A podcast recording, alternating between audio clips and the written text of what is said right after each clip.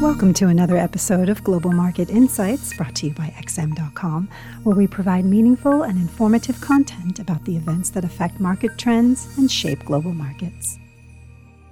Hello, and welcome to the weekly outlook at XM.com.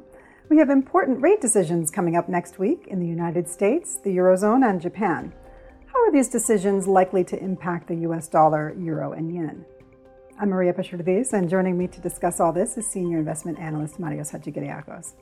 So, Marios, let's start with the Fed, which will announce its rate decision on Wednesday, a day after the CPI inflation report comes out. Most Fed officials are not in favor of a rate increase this month. Can you tell us why this is, and also what reaction we might expect in the dollar after the policy de- decision? Definitely. Hello, Maria. So, if you just look at economic data out of the US, most of it supports another rate increase next week. The labor market is in great shape, economic growth is on track to hit 2% this quarter, the housing sector has recovered, and core inflation continues to burn hot. So the data polls argues for another rate increase, but Fed officials have expressed some caution. There's a large group within the Fed, including Chairman Powell, that favors skipping a rate increase this month uh, and effectively postponing the rate decision until July. Now, the main factor behind this cautious approach is that the Fed is concerned about policy lags. Monetary policy takes uh, a long time to influence the economy, and the Fed has already raised interest rates by 5% since last year. So, most officials are concerned that the, the full impact of this tightening hasn't been truly felt yet, so they don't want to go too far.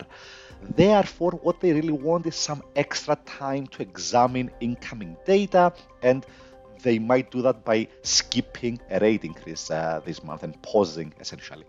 Now, the markets are pricing in just a 25% probability for a rate increase.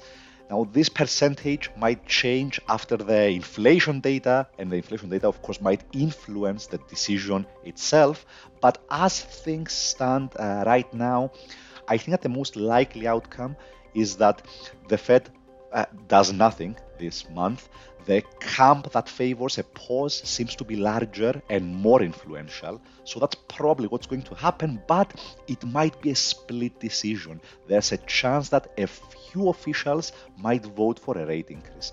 Now, for the dollar, if they don't raise interest rates, that's probably negative and the dollar could move lower on the news. However, it might recover if Chairman Powell keeps the door wide open for raising interest rates in July. Uh, I think that we could see the dollar bounce back quite quickly in that scenario.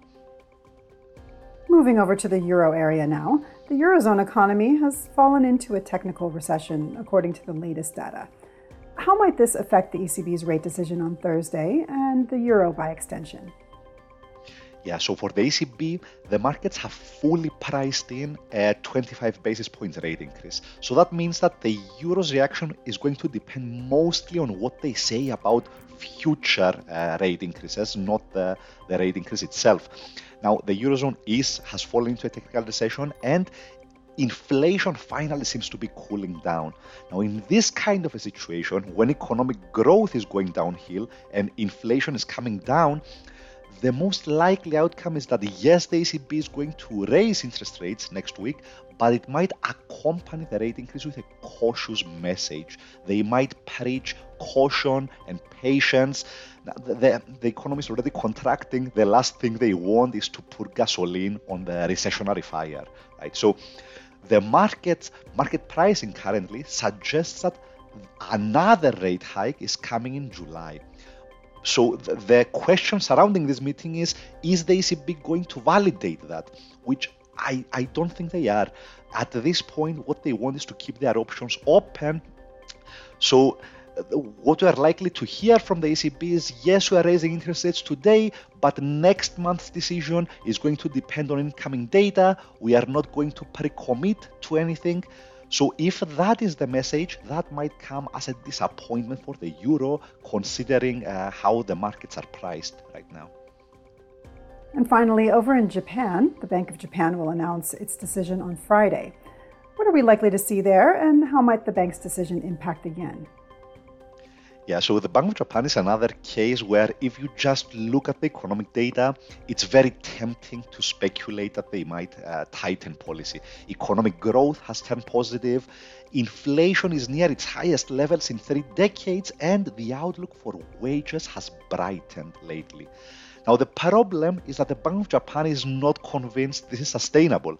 Governor Ueda has said inflation is probably going to fall later this year, and he's very skeptical that the, the victories on the wage front are going to persist.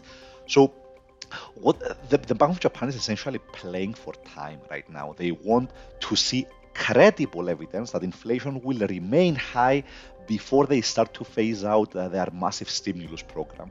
Now, what that means is they are probably not going to do anything this month, but there is a chance that they might move in July. Uh, at the July meeting, the bank is going to issue updated economic forecasts. So that meeting is a more realistic candidate for any tightening decisions. Now, if the Bank of Japan doesn't do anything this month, that means that the yen is going to remain mostly in the hands of external forces, specifically what do foreign central banks do and global risk sentiment. The yen is a safe haven, so how do stock markets perform? That's going to affect the yen as well. Marios, thanks so much. And thanks for joining us at xm.com for this weekly outlook. Thank you for listening to another episode of Global Market Insights brought to you by XM.com. For more in depth technical and fundamental analysis, be sure to visit www.xm.com forward slash research.